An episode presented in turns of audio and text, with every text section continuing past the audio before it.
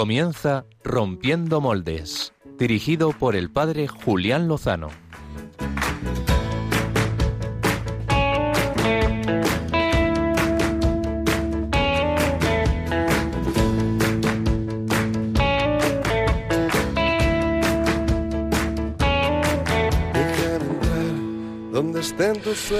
Muy buenas noches, queridos amigos de Radio María, seguidores de Rompiendo Moldes. Eh, bienvenidos a esta última hora del Domingo de la Misericordia, donde se derraman eh, torrentes de gracia, según le reveló el corazón de Jesús a Santa Faustina Kowalska.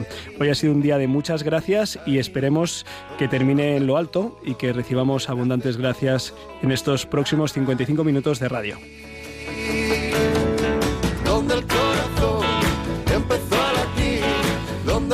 En este 24 de abril, eh, litúrgicamente, hemos celebrado el segundo domingo de Pascua, el domingo de la Divina Misericordia.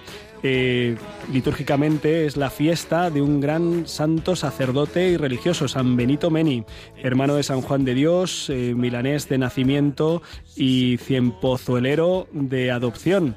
Es el restaurador de la Orden de San Juan de Dios en España, en Portugal y en México, y el fundador, junto con las hermanas María Josefa y María Angustias, de las Hermanas Hospitalarias del Sagrado Corazón de Jesús, que tienen una amplia presencia en España y en otros países del mundo.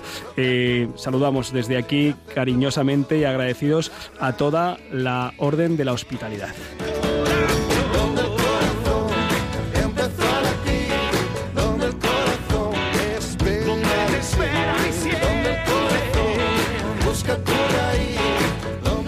Esta noche eh, tenemos un tema que es candente. Hace unos días, eh, un par de semanas, un diario de tirada nacional de mucha relevancia eh, traía en sus páginas un informe de la Fundación Ferrer y Guardia sobre la religiosidad en España con un incremento del ateísmo y del agnosticismo, según los datos reflejados.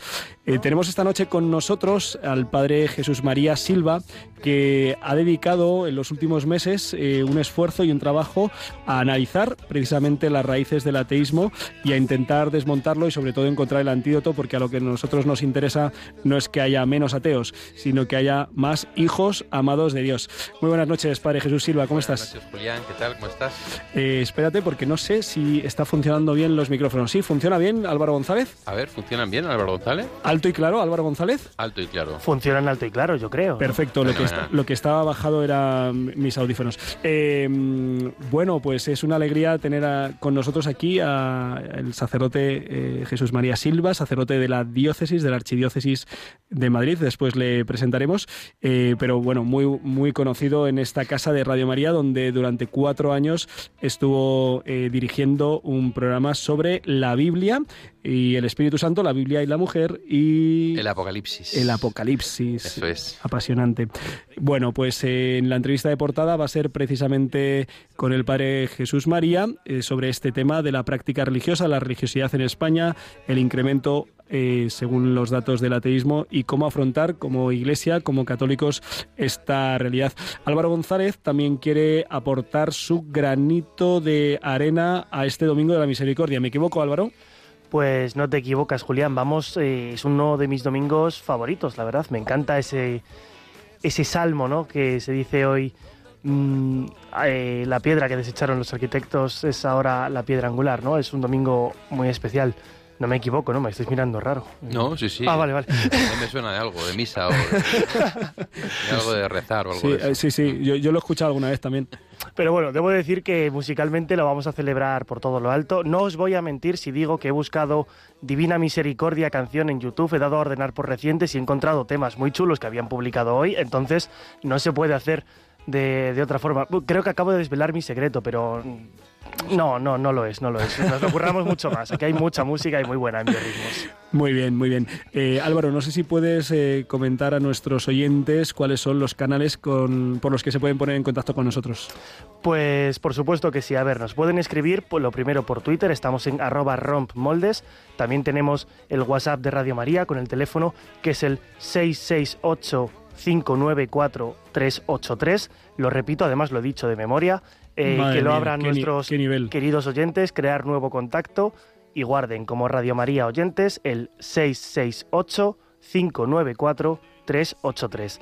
También tienen nuestro correo electrónico que estamos intentando abrir, eh, que es rompiendomoldes@radiomaria.es y, no se me ocurren más modos de contacto. Bueno, luego quizás abramos teléfonos, ¿no, Julián? Sí, se tercia. A ver, a ver cómo se va dando la cosa. Vamos a saludar el Padre Jesús y yo, y creo que Álvaro González a lo mejor también puede llegar, y Marta también, a nuestros seguidores de YouTube. Eh, tú tuviste el tubo y eh, también de Facebook Live. En Facebook Live a veces nos ponen comentarios, eh, lo que pasa es que Álvaro González, que es multitarea, no siempre le alcanza para ver WhatsApp, Facebook, Twitter, YouTube y responder a, su novia que está escuchándonos. Lo intentamos con los tentáculos, Julián. Y vas a decir que has levantado la mano. Perfecto. Nada, nada, vamos, a, vamos al lío, vamos al lío. Sin más, vamos al lío.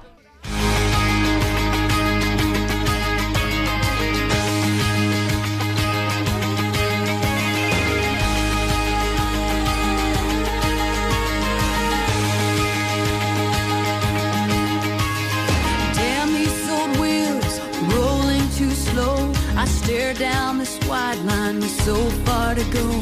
Headlights keep coming, loneliness humming along. Who poured this rain? Who made these clouds? I stare through this windshield, thinking out loud. Time keeps on crawling,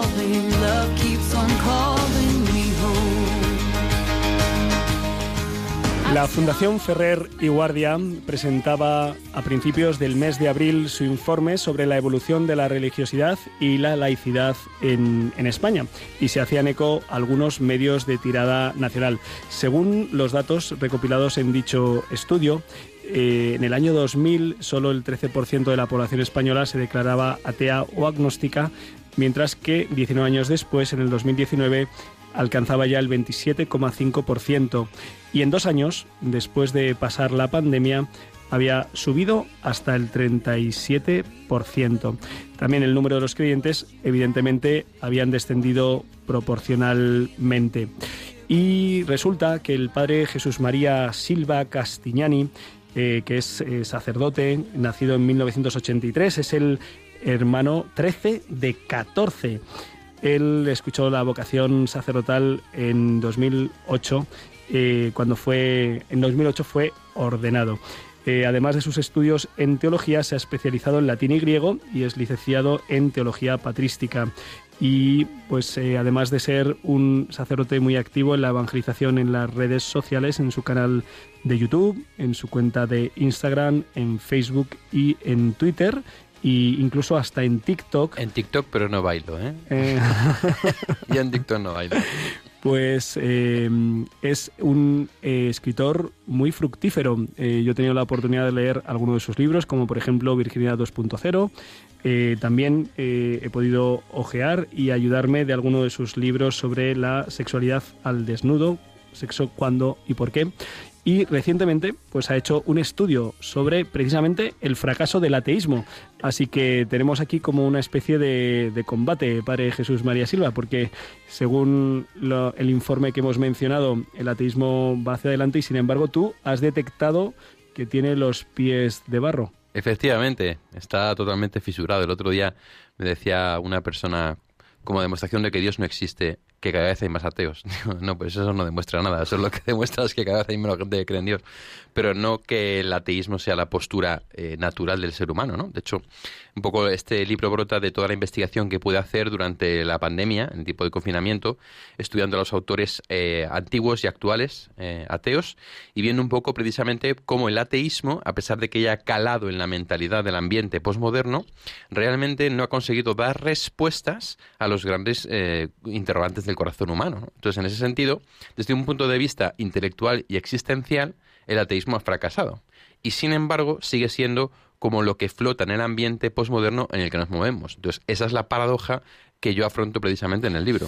¿Y, cuál es, eh, a tu juicio, la razón por la que una postura vital que es eh, profundamente pues desencarnada, que no tiene respuestas ante las preguntas fundamentales de la vida, que además requiere una profesión de fe, porque eh, decir, afirmar categóricamente la inexistencia de Dios, negar la existencia de Dios eh, desde un punto de vista científico, incluso filosófico, eh, pues no concluye. Entonces, ¿cómo es posible que esté tan vigente esta postura, digamos, cultural eh, sociológicamente hablando. Creo que es muy importante antes de responder lo que has dicho. Eh, ateísmo significa tengo la certeza de que Dios no existe y esa certeza es una certeza que es imposible de tener. Por lo tanto, mucha gente hoy que se declara atea, en el fondo es agnóstica pero más bien tirando a que piensa que no hay Dios. Pero afirmar tajantemente que no existe Dios es una afirmación que no puede hacer nadie con argumentos racionales, porque ni la ciencia lo puede demostrar, ni tampoco la experiencia, ni tampoco la argumentación filosófica. El caso es que en la primera parte del libro analizo la historia del pensamiento, desde los primeros pensadores griegos hasta el presente, y voy mostrando cómo ha ido creciendo una desconfianza en la capacidad de la razón para poder conocer cosas que no se pueden ver ni tocar, al mismo tiempo que se ha desarrollado un materialismo en el cual lo único que importa es lo que se puede ver y tocar. Y el auge de las ciencias, eh, de la física, de la química, de la biología, ha llevado a un conocimiento de la materia pues apasionante, buenísimo, alucinante, y en ese sentido eh, todo ello ha llevado a que se descuide el interés por la metafísica, ¿no? lo que está más allá de lo físico, y se centre todo en lo físico, lo material. ¿no? Ahí es interesante ver cómo las grandes ideologías materialistas, ellos, eh, los autores, simplemente presuponen que todo es materia, que todo es solo materia, y esto, que ha sido el pensamiento desde el siglo XIX hasta la actualidad, ha calado en los estratos más profundos de la sociedad. ¿no? porque el materialismo se ha convertido enseguida en hedonismo, se ha convertido enseguida en consumismo, se ha convertido enseguida en inmediatismo, ¿no? Todo eso lo analizo en el capítulo segundo del libro, en el cual voy analizando precisamente todas las características del pensamiento posmoderno que provienen de esa historia del pensamiento que al final ha acabado desconfiando de la razón para alcanzar lo que no se puede ver ni tocar y entonces haya pasado a negarlo y a centrarse en lo exclusivamente físico y material. Por eso, el ambiente en el que nos movemos, el ambiente en el que flotamos, sobre todo en Occidente, es un ambiente que es esencialmente materialista y por lo mismo, si solo hay materia, que se busca pues el placer, el dinero, el tener, mi interés, ¿no? el narcisismo, el individualismo, al final el subjetivismo, el relativismo, todo eso, que es un modo muy cómodo de vivir, muy cómodo, no digo que sea bueno, porque luego al final, hoy con el grupo de eh, profesionales comentábamos el libro precisamente la parte que habla del individualismo y comentábamos la gran cantidad de gente sola que hay en el mundo, ¿no? Y no solo gente mayor, sino jóvenes que se sienten solos, gente que está sola en la vida, ¿no? En el fondo, como una consecuencia del individualismo posmoderno que se ha impuesto, porque al final nos volvemos, como tú has dicho antes, descarnados, ¿no? Desencarnados, porque nos convertimos prácticamente o intentamos reducirnos a una dimensión meramente animal. Hace apenas dos semanas tenía una conversación con un grupo de adultos cercanos, eh, próximos a, mi familia, eh, todos ellos eh, graduados universitarios, dos de ellos doctores, eh, en biología, en filosofía, eh, todos ellos ateos, eh, se declaran ateos, no creyentes, no creen que exista un ser superior con el que uno, al que uno puede conocer y que puede ser conocido por él. Y a la vez, a la vez, dentro de este panorama, presentaban y hablaban de ciertas tendencias y prácticas espirituales, ¿no?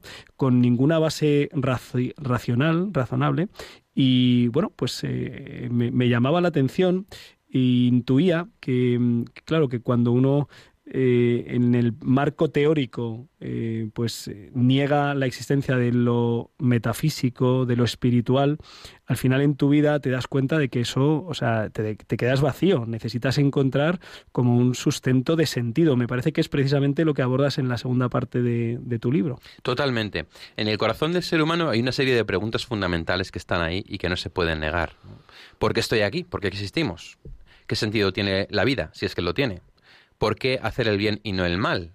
¿Hay vida después de la muerte? ¿Existe Dios? ¿De dónde viene todo? Son preguntas fundamentales que curiosamente el mundo actual nos ha invitado a simplemente a callar y a letargar, cuando realmente son las preguntas más importantes.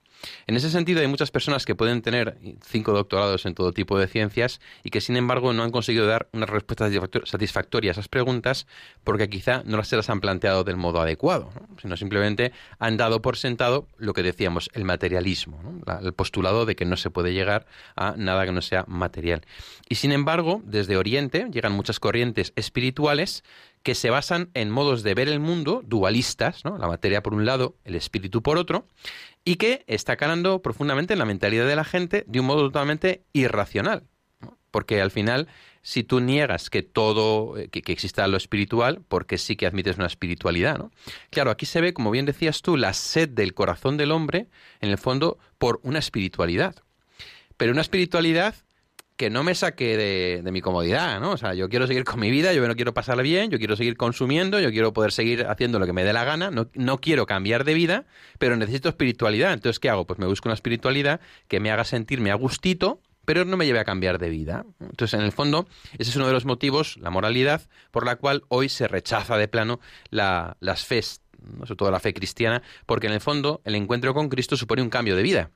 Y hay mucha gente que no está dispuesta a cambiar de vida. Entonces intentan como tener las dos cosas. De hecho, los nuevos ateos, que hablo de ellos un poco más adelante, los eh, cuatro jinetes del Apocalipsis, que son cuatro científicos ateos, de entre ellos Sam Harris, que es uno más joven de todos, es el único que se vuelve un poco hacia la pues, espiritualidad oriental, mientras que los otros tres, el más famoso es Dawkins, que es un genetista, le dice que eso es una tontería, que si todo es materia, todo es materia, que no hay respuesta oriental, que no existe una espiritualidad nueva y en ese sentido es más coherente. Al final, el corazón del hombre busca una espiritualidad, pero claro, la razón tiene que estar eh, equilibrada con la experiencia. Lo que no se puede hacer es con la razón niego una cosa, pero luego pretendo experimentar algo que yo he negado.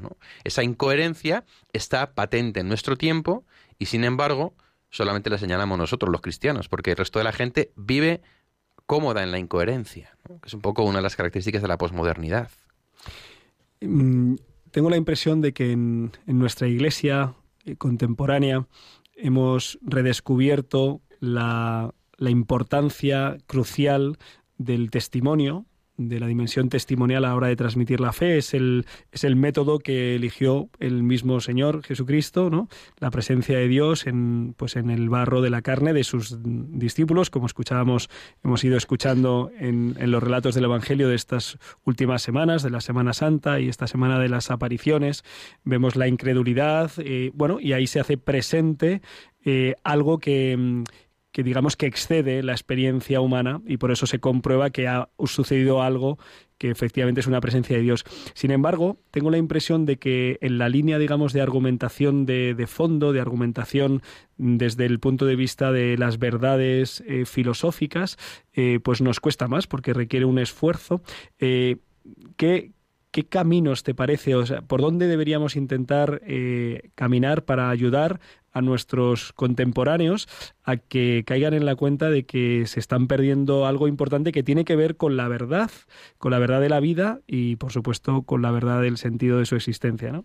El libro, eh, desde luego, plantea una respuesta intelectual, pero intelectual no quiere decir erudita ni, ni elevada, ni, ¿no? sino una sabiduría práctica muy pegada a la experiencia de la vida. Es una sabiduría eh, que se deduce en el fondo de la experiencia vital y también de analizar el pensamiento de ciertos autores que hoy tienen como mucho predicamento.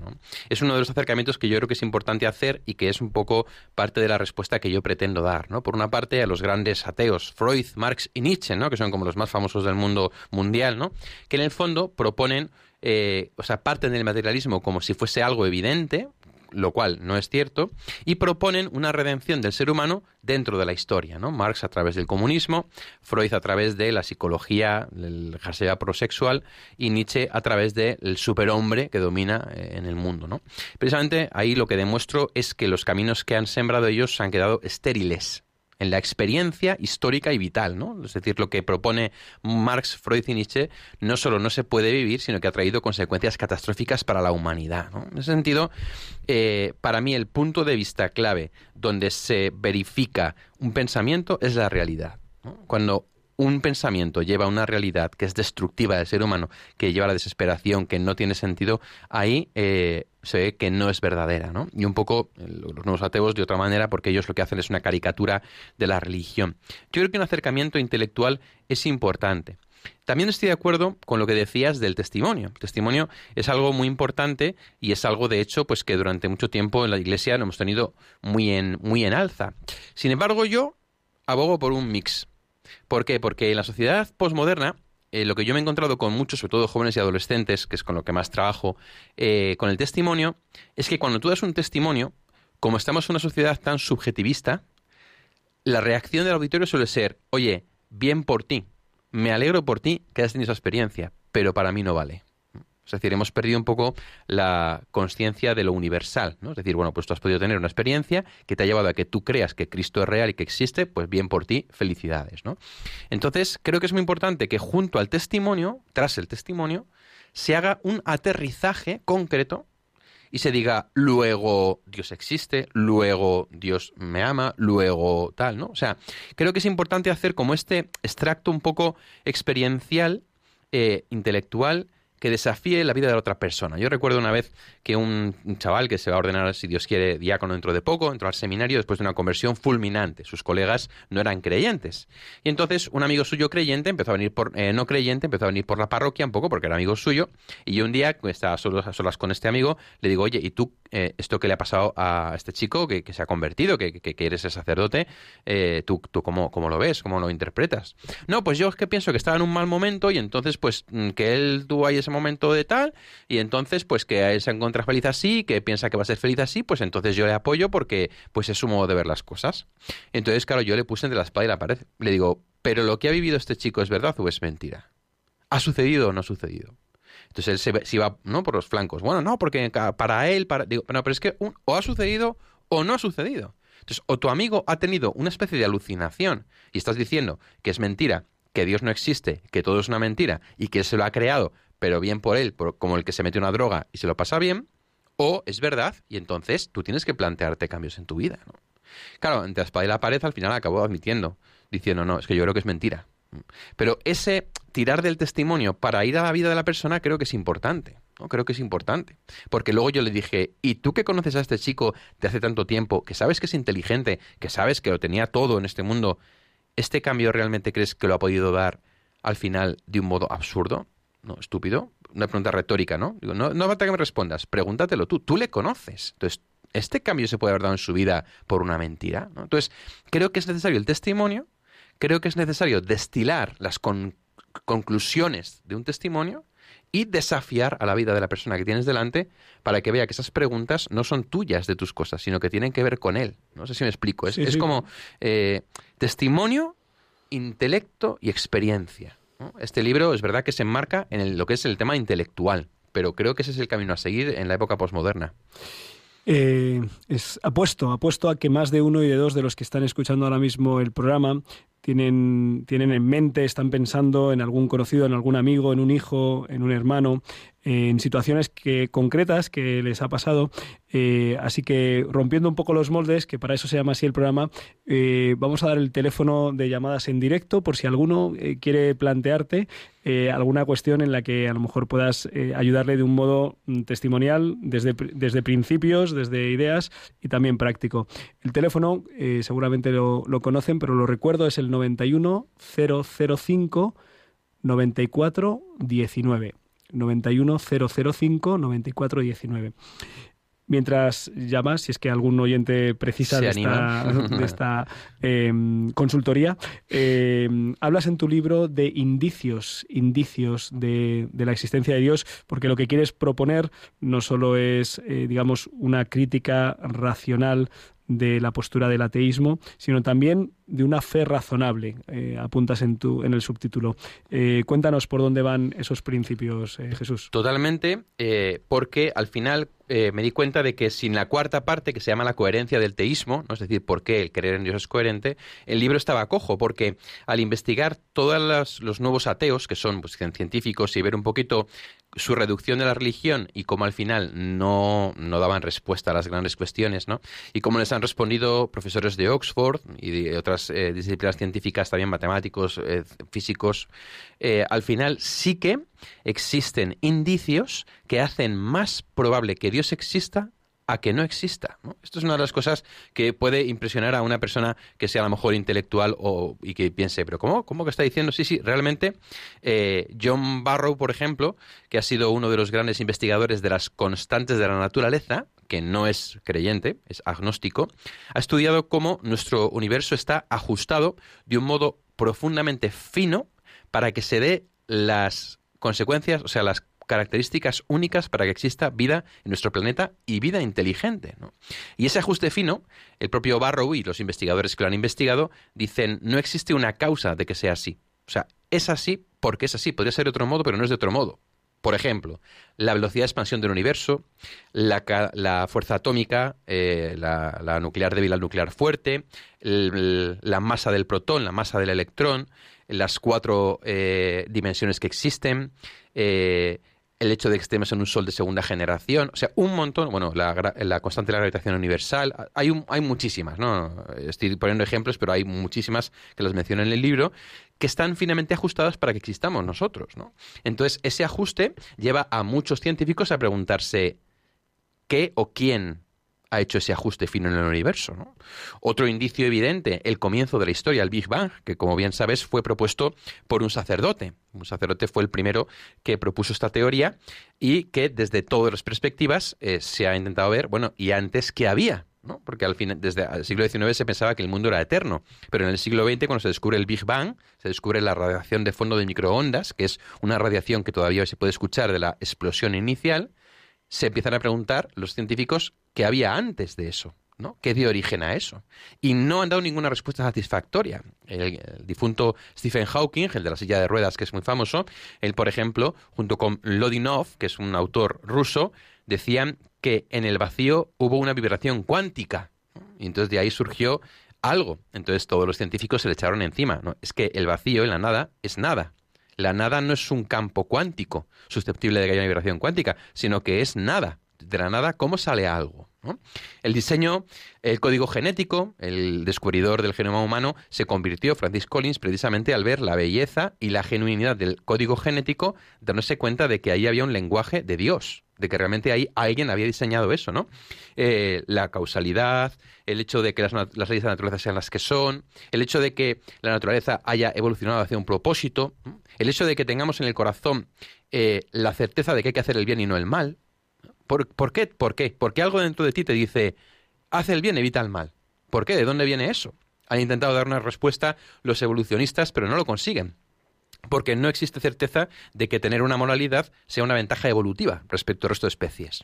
Entonces, ese tipo de indicios, todos, van llevando a darnos cuenta de que existe alguien que diseñó el universo. Y fíjate que digo alguien, no algo, porque las filosofías orientales piensan en una energía, ¿no? en un poco en el todo, el Tao, mientras que el hecho de tener un universo finamente ajustado, con unas constantes, con un propósito, donde surge un ser que además de conciencia tiene moralidad, eso indica que hay alguien que lo ha pensado. De manera que los científicos no acallados por los medios, acallados por medios de comunicación de masas que afrontan estos temas, se dan cuenta de que lo más probable es que exista Dios.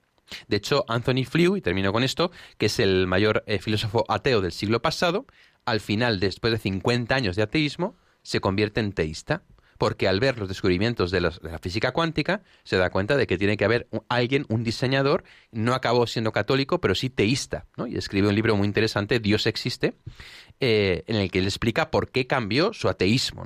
Y entonces le sacaron enseguida, por supuesto, de todos los círculos intelectuales, de todos los medios de comunicación, empezaron a criticar, diciendo que como se había hecho viejo y tenía miedo a la muerte, se había hecho cristiano. ¿no? Él salió en defensa diciendo que no, que no era cierto, que él coherentemente con su conocimiento de la ciencia, tenía que hacerse teísta. Eso es interesante porque hoy nos hacen pensar que la mayor, parte de, la mayor parte de los científicos son ateos. Eso no es cierto.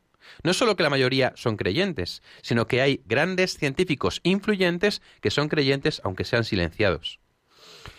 Pues hemos recibido alguna llamada que Álvaro González eh, nos, puede, nos puede introducir.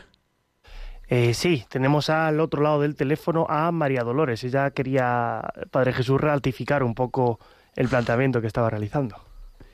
Sí, sí, quería decir que este sacerdote tiene toda la razón del mundo.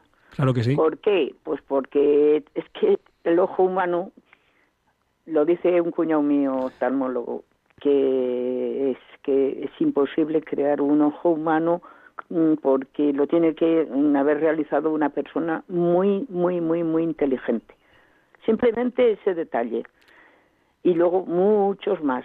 El, el padre Jorge Lorin dice que los que no creen en Dios son idiotas. Y yo estoy de acuerdo con ellos. Bueno, eh, Son idiotas porque es que no ven la realidad. La- miles y miles y miles de plantas, miles y miles de animales, miles y miles de insectos, de, de todo. Entonces hay que ser muy burro, muy burro, muy burro para mm, negar la realidad. O sea que le doy toda la razón al padre Silva. Nada más, ¿eh? un Muchas abrazo. gracias. Muchas gracias. A veces, a veces, eh, como mencionabas antes, eh, como mencionaba antes el padre Jesús Silva, eh, bueno, todos, todos podemos sentirnos un poco idiotas eh, muchas veces en nuestra vida, pero me, me parece que van más los tiros por el tema de que, claro, la, la verdad compromete, la verdad implica. Y por eso, ante, ante la verdad en persona que fue Jesucristo, pues los, los mismos hombres religiosos de, de su tiempo que veían signos, los interpretaban de tal manera que pudieran conservar su posición, su estatus y su, y su comodidad. Bueno, de aquí tiene que rescatarnos el Señor a, a cada uno de nosotros. Y me parece que también tenemos una llamada que viene desde Tarragona que introduce también Álvaro González. Eh, sí, es Antonio que nos llama desde Tarragona, que le quiere plantear al Padre Jesús dos dudas que tiene acerca de la Biblia y que no comprende. Pues Antonio, eh, tam- también, el, también el Padre Jesús es eh, un gran conocedor de la Escritura. Eh, entiendo que tiene que ver con este tema del ateísmo de la fe, así que adelante, somos todo oídos. Buenas. Buenas, ¿qué tal? Eh, yo antes iba mucho a la iglesia católica. No sé si esta es la iglesia católica. Por supuesto, Somos católicos. muy Bueno, católicos.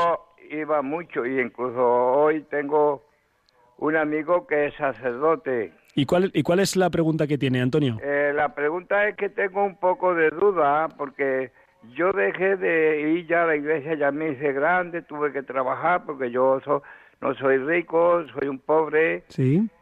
y ya pues claro poco a poco pues dejé de ir a la iglesia la verdad yo aprecio mucho porque aquí donde estoy mismo viene un sacerdote a hacer misa A la, resi- El a la residencia a la residencia de ancianos. Pero Antonio, necesito que, no- que le haga al Padre Jesús la pregunta o las La dos preguntas que pregunta es, tiene. mire la pregunta es eh, mm, hay, em, hay un texto que está en el Evangelio de Lucas en eh, eh, mm, el capítulo 10 pe- perdón que yo la vista no la tengo capítulo 2 versículo 40 49 ¿Y qué dice? A ver,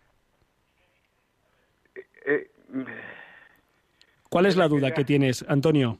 eh, La duda que tienes, Antonio. la duda que dice, aquí tengo que estar en casa de mi padre. Dice Jesucristo que tenía que ir a la casa de su padre. Sí. Entonces la duda mía, si Jesucristo dijo que, que iba a la casa de su padre, ¿cómo puede ser que Jesucristo eh, sea Dios también? Bueno, ¿Eh? pues eh, yo, yo creo que Jesús, el Padre Jesús le puede decir alguna palabra sobre eso. Sí. Ese texto está en el contexto de cuando Jesús se queda en el templo de Jerusalén después de que le hayan perdido sus padres, María y José. Y precisamente cuando se encuentran con Jesús después de tres días, María le dice, Hijo, ¿por qué nos has tratado así? ¿No sabías que tu padre y yo te buscábamos angustiados? Pero ahí Jesús responde diciendo, ¿por qué me buscabais? Yo debía estar en las cosas de mi padre. Y ahí precisamente Jesús lo que dice es que su padre no es José. A la respuesta a la pregunta de María, tu padre y pero- yo te buscábamos angustiados, él responde que las cosas de mi padre son las cosas de Yahvé, son las cosas de Dios. Y por lo tanto está afirmando precisamente que él es hijo de Dios y que no es hijo de José. Pero bueno, sí, sí, sí, sí, eso sí lo comprendo bien. Pero si él dice que es la casa de su padre, él llama a la casa de su padre, a Dios, su padre, ¿cómo puede ser que al mismo tiempo él sea Dios? Porque Dios son tres personas. Es una sola esencia y tres personas, el Padre, el Hijo y el Espíritu Santo. El Hijo, que es eh, la segunda persona de la Trinidad, se encarnó de María la Virgen y se hizo hombre. Entonces ahí Jesús se dirige al Padre. Perdón, perdón. Antonio, eh, te- te animamos a que, a que puedas profundizar eh, en, el, en estas dudas, eh, pues consultando con ese, precisamente con ese, con ese capellán, con ese capellán que tienes en la residencia. Es, es la cuestión de la divinidad de Jesús y, y de la Trinidad de nuestro Dios que precisamente nos ha revelado el Hijo. Por eso, pues eh, nuestra, nuestra fe es eh, trinitaria. Es, todo lo empezamos en el nombre del Padre y del Hijo y del Espíritu Santo. Es pues uno de los, los misterios de nuestra fe que han sido revelados por precisamente por Jesucristo. Y tenemos una, una última llamada, Álvaro, que, que puedes introducir. Es María Amparo, que nos llama desde Torrent, Valencia. Comenta que ya se ha leído el, padre, el libro del Padre Jesús. ¿Y que tiene estuvo- alguna duda? Que estuvo en una de las presentaciones y quiere compartir algo con él al respecto del Adel- libro. Muy bien. Adelante. ¿Qué tal? Buenas noches, Buenas Padre noches. Jesús. Eh, bueno, aparte que tengo el teléfono de- del Padre Antonio María, aparte de eso, eh, en Domenech, ¿vale? Eh, pues como soy, estoy suscrita a su canal, vi la presentación de este libro Ah, en una bien. parroquia de Madrid. Yo no he, no estoy- no he estado en Madrid, vivo en, en Torrente, en Valencia. Y he leído el libro al- me evidentemente usted ha dicho que es un libro entre comillas no sé bueno la, la foto de la portada es tremendísima. Eso para empezar la foto interior me refiero. Me hizo mucha gracia no Eh, bueno me hizo gracia a tenor de mi edad y, y- y de ver la juventud no y bueno entonces eh, cuando acabé de leerlo solamente se me ocurrieron tres cosas no poner pues pobres ateos por un sitio eh, luego con interrogante a dónde irán a parar y luego pues semper militia escritam, ¿no? ¿Cómo? Pero- Perdón, lo último no lo he sí, entendido.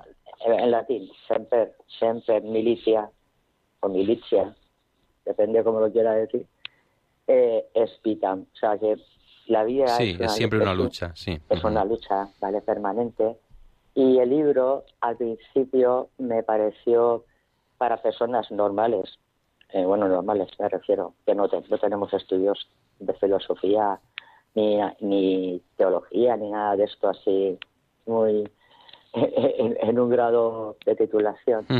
Me pareció un poco complicado de, de asimilarlo desde el punto de vista de todo lo que hay de pues esto no de, del nihilismo relativismo eh, eh, todo el consumismo bueno todo lo que hay no el libro creo que incluso hace hincapié varias veces en lo mismo con la pretensión eso es mi opinión de, mm, de que se te vaya metiendo en la cabeza el concepto que el autor quiere quiere describir. Eso es lo que me dio a mí la impresión. No, la palabra correcta no sería repetitivo, sino más bien incisivo. Eso es, ¿eh? exactamente. Eso- Esa es la idea. es lo- además, eh, con la particularidad de cuando lees un libro de alguien al que le, lo conoces mm, pe- personalmente, no por no en persona me refiero, sino que lo, lo has visto porque estás en su canal y lo escuchas hablar y lo oyes hablar, el autor cuando escribe es como si te estuviese hablando. Entonces, eso también me llama mucho la atención. Claro. Y también me llamó la atención que hubo un punto mm, en el libro que usted, aparte de decir, bueno, si has llegado hasta aquí. y no te lo has dejado, pues enhorabuena, más o menos, ¿no? Pues, pues, además, yo salgo a, a dos libros a la semana, o sea que dos o tres, depende. Eh, María Amparo, ¿cuál es el- la última pregunta que querías hacer? La última pregunta, es una curiosidad, según ha dicho él, de, la- de las, cuando ha hablado de las proporciones de las cosas y de la creación y tal, eh, si no se ha planteado nunca eh, la proporción áurea, o el Fibonacci que se llama, que, mm, que llama mucho la atención que todas las construcciones, pero tanto como las pirámides de Egipto, como cualquier finca que se haga, hasta los árboles, todo, todo, todo, absolutamente todo, tiene esa proporción áurea, creo que es de 1,66, no sé qué, que es, es muy sintomático eso, ¿no? Es, uno, es un tema muy interesante. Yo no he profundizado en él, pero sí que es cierto que es un indicio claro de diseño en la naturaleza, imitado de hecho por los autores de la antigüedad, ¿no? Y de hecho hay eh, mucha literatura y muchos datos que efectivamente lo confirman, una proporción que muestra eh, que en la naturaleza hay una firma, por así decir, de un diseñador. Pero es verdad que en ese, en ese, en el libro yo no he profundizado en el tema de la proporción áurea, aunque la conozco, porque bueno, es un tema muy discutido, es un tema en el que todavía hay mucho que pensar, es un tema que los científicos actuales, sobre todo los físicos, no le han dado demasiada importancia, pero los estudiosos de la biología y del diseño sí que se le han dado y es un tema desde luego muy interesante, se podría incluir como otro de los indicios del diseño, como una firma del autor en la naturaleza. Pues le damos las gracias a María Amparo por haber eh, intervenido, a todos los que nos han llamado y sobre todo al Padre Jesús María Silva porque dentro de su ministerio sacerdotal, que consiste fundamentalmente en hacer presente a nuestro Señor Jesucristo, eh, sacramentalmente, también en el cuidado y la guía de los hermanos que nos han sido encomendados, pues uno de ellos es iluminar con la verdad eh, la propia vida y, también señalar el error. Decía Santo Tomás de Aquino que la labor propia del seguidor de Cristo es eh, hacer el bien, señalar el bien, proponer el bien y también denunciar el, el mal, intentar combatirlo. gracias por, por esa propuesta, por tu ministerio eh, de la palabra, de la, de la pluma, de la escritura, también de las redes sociales. y, gracias por haber venido a tu casa y por el esfuerzo que supone después de un fin de semana intenso como párroco, que no lo hemos dicho en la presentación, párroco de tres parroquias en, en Madrid. Pues muchísimas gracias y mm, pues sigamos, sigamos profundizando para que nuestra fe como dice la carta de San Pedro, podamos dar razones de nuestra fe y ayudar a nuestros hermanos con esa caridad intelectual para que vivan en la verdad. Gracias, Julián. Desde luego, sí que pienso que si alguien conoce a alguien que le puede ayudar a este libro porque se considera ateo agnóstico, creo que le puede hacer mucho bien, de verdad. Y también a los que nos consideramos creyentes y para fundamentar mejor nuestra fe y para poder también ayudar a los hermanos que el Señor nos ponga en el camino. Pues eh, vamos a cambiar de tercio porque estamos en el último mm, la última parte de nuestro programa y vamos a escuchar buena música que nos trae Álvaro González.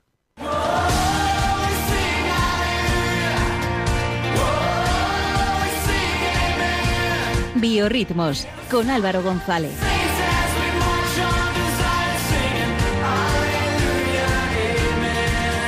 Singing, aleluya, amen ya hemos dicho aleluya en la Pascua. Esa desafinera para despertar a los oyentes. Sí, es el momento, eh, sabemos que baja un poquito la audiencia, entonces pegamos aquí este, este Nada, nada, nada, solo recibe críticas positivas esta sección, Julián. Lo sé. Mira, me lo vas a permitir. Yo quiero un bis, que Cristo ha resucitado, aleluya, que no lo pude poner el domingo pasado, no nos coincide el programa, un bis. aleluya. Estás con más vida, con más vida. Sí, sin duda.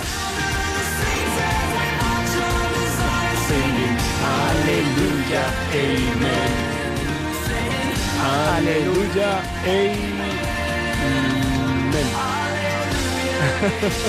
Me ido, no lo sabéis, no lo sabéis. Me estás haciendo un lío. Me he ido al final de la canción, Julián. Había que darle vida a esto. qué bonito, qué bonito. Pero bueno, eh, nada, muchos comentarios positivos en las redes sociales a la presencia del Padre Jesús. Hacía tiempo que no teníamos la campanita tan encendida en, las notificaciones, aunque el Padre Jesús me va a permitir que le ataque por un momento y es que me han llegado alusiones eh, a través de las redes sociales de que en el cebo que ha grabado antes de empezar ha dicho que yo estoy haciendo un TikTok. Quiero eh, quiero, que, quiero, quiero que lo enmiende. Quiero desmentirlo. Quiero que se retracte aquí Yo no tengo TikTok. Eso es lo que os dice a vosotros. nada, nada, bastante, bastante enganche hay a los reels de Instagram. Pero bueno, yo vengo muy contento, Julián. Eh, de hecho, la creatividad musical de los, de los artistas católicos está últimamente por las nubes. O sea, me he roto la cabeza para decir qué canciones traía, qué canciones no, con cambios de última hora. Puedes ver el guion enviado en el último momento. Pero es que el directo es así, ya, ya Yo que tenía preparado el mío desde hace días, días. Bueno, no pasa nada. ¿Y qué nos traes? ¿Qué nos traes? Cuéntanos. ¿Qué os traigo? Pues mira, traigo una canción eh, reciente que, bueno, ya spoileo el grupo, que es Hakuna Group Music, una canción que es la última que ha salido eh, de este grupo hace apenas un mes. Lo que pasa es que como hemos estado un mes sin programa, pues no, no ha podido sonar. Es cierto que hemos recibido un correo electrónico pidiéndonos todas las canciones de pasión de, de Hakuna, pero claro, también dicen, es hora para cuaresma, ya habrá que esperar a la del año que viene. De todos modos, eh, traigo la canción de la última que ha sacado Hakuna, que es Noche, eh, que a mí me gusta bastante. Supongo que la habéis escuchado, Julián, Jesús. La verdad es que no tengo el honor. Lo voy a escuchar hoy. Bueno, yo estoy seguro que no, no nos va a dejar indiferentes. Es una canción que aunque la han sacado ahora, la versión grabada en estudio lleva por lo menos un año ya publicada, pues se cantaba en adoraciones y en conciertos. Y a mí me gusta particularmente porque recoge oraciones eh, de toda la iglesia, de todas las necesidades. Creo que es una canción que toca con el corazón porque mm, recoge peticiones que todo el mundo puede tener ¿no? y, y las asume como propias. Entonces, si te parece, Julián, lo escuchamos y después ya lo comentamos. También el Padre Jesús, le abrimos los micrófonos. por tu iglesia que te espera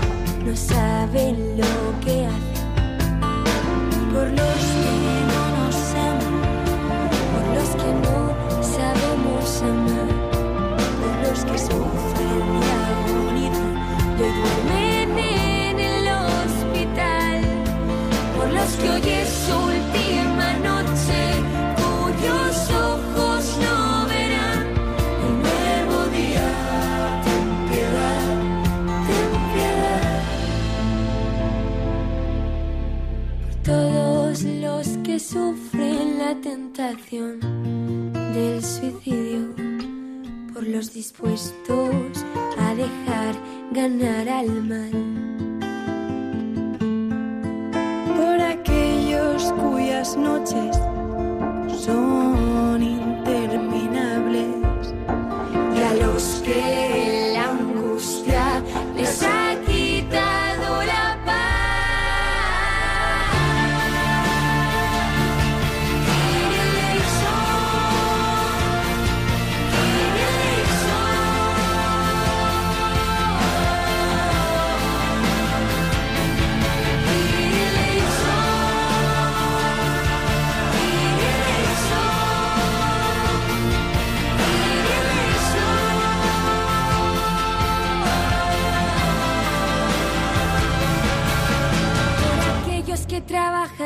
la prostitución y se ven ¿Cómo, cómo lo veis, Julián, Jesús? A mí me ha encantado, la verdad es que no la conocía, de verdad que no la había oído. Me parece muy bonita eh, cómo va, pues eso, pidiendo por los enemigos, por los que nos persiguen, por los que los pasan mal, por los oprimidos, ¿no? Y además como, como con corazón, ¿no? Es decir, es como la esencia de la plegaria del cristiano, que es en el fondo por los que sufren y también pues por, por los que nos odian. O sea, me, me- me ha, me ha gustado mucho, parece un- muy bonita para, para rezar, la verdad. Pues no, no tengo mucho más que añadir. Eh, casi 200.000 reproducciones en menos de un mes en Spotify, 50.000 en YouTube en una semana que lleva el videoclip publicado. Creo que, que avala, ¿no? Que, que llega al corazón de muchas personas, como, como dices. Sí, sí, sin duda toca la esencia católica, es decir, que universal. Tenemos a la humanidad, na- nada de lo humano nos es ajeno y lo ponemos todo en manos del Señor. Pues eh, con eso nos quedamos. Vamos ahora a cruzar el charco. Si me permitís, vamos a hacer un gran descubrimiento cruzando el charco hasta Argentina para una joven muy particular. No la voy a comparar con otras cantantes católicas argentinas que, que ya lo hayan petado, seguro que se os viene algún nombre a la cabeza, pero es que la canción que traigo, como decía al inicio, se ha publicado hoy. ¿Qué día se celebra hoy? La Divina Misericordia. Eh, exactamente, pues una canción dedicada a la Divina Misericordia. Me ha gustado muchísimo porque además la actualidad manda. Es una cantante por descubrir, argentina, como decía, y la canción se llama En tu misericordia confiaré. La subimos y la comentamos.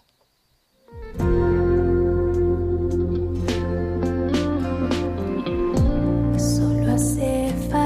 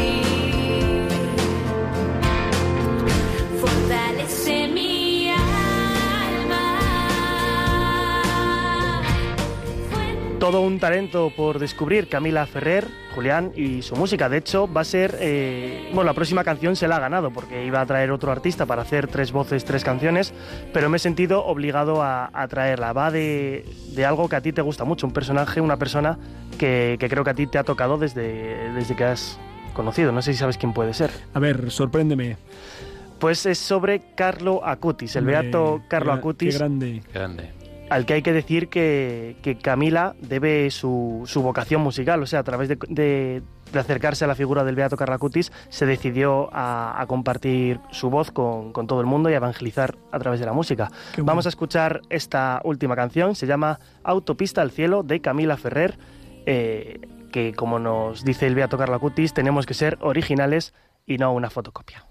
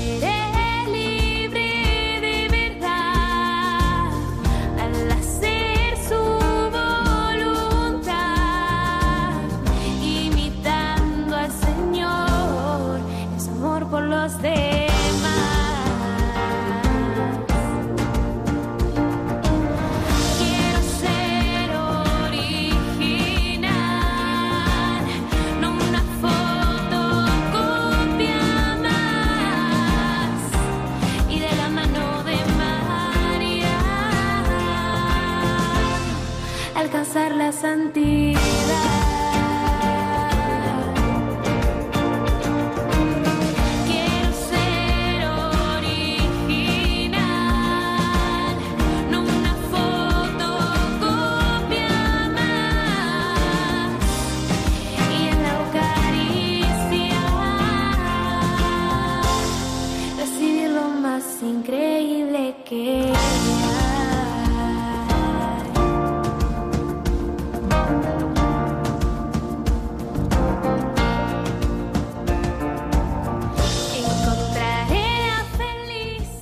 originalidad eh, más brutal la, la ha tenido Dios, que nos ha hecho únicos y repetibles a cada uno de nosotros. Por cierto, nos, nos escribieron un, un correo electrónico hablándonos de cosas únicas y repetibles como el Principito, agradeciéndonos el programa que hicimos hace un mes y los biorritmos. ¿Quién, quién nos escribió, Álvaro?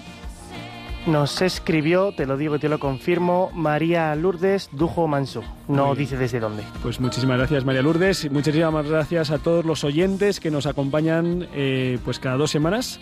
Esta vez hemos tenido un mes de, de margen. Nos volveremos a ver dentro de, dentro de dos semanas si Dios quiere. Nos pueden escribir comentándonos y sugiriéndonos a rompiendomoldes@radiomaria.es y también pueden volver a escuchar este programa en la sección de podcast o en el Facebook de Radio María. Y bueno, pues eh, seguro que vuelven a renovar y a repasar pues las buenas ideas que han compartido esta noche con nosotros el padre Jesús María Silva, al que agradecemos que esté aquí con nosotros, Muchas gracias. y mm, el padre el Bui, el padre el padre Álvaro, Padre Álvaro. el padre Álvaro González, cuando Dios quiera en un futuro todavía no lo sabe, pero sigan, siga- dime, dime, ¿quieres decir Yo algo? puedo ser padre también. Claro, por supuesto, por supuesto. Hay En mucha- uno- bueno, En unos años, en unos años, date tiempo. Eh, sigan en Radio María, en la aventura de la fe, y la semana que viene nuestros amigos de Armando Lío, nosotros nos veremos dentro de dos semanas, ya en el mes de mayo, en el mes de la Virgen, en el mes de las flores, en el mes de María. Y no se olviden de que con el Señor seguro, lo mejor, está por llegar.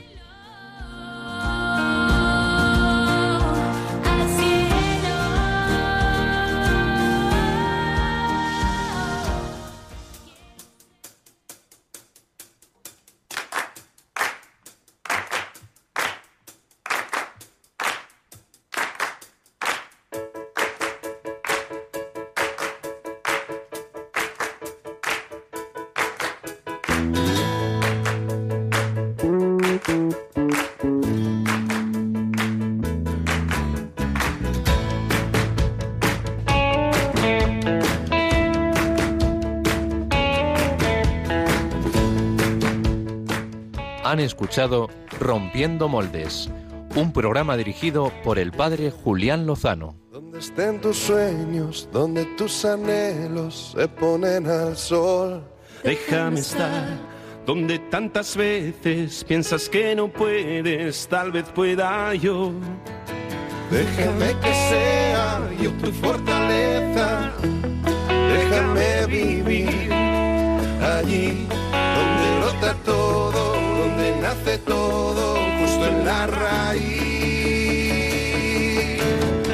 Donde el corazón empezó a latir, donde el corazón me espera y siempre, donde el corazón busca tu raíz, donde el corazón te mueva y lleve, donde el corazón, donde el corazón. En tus desengaños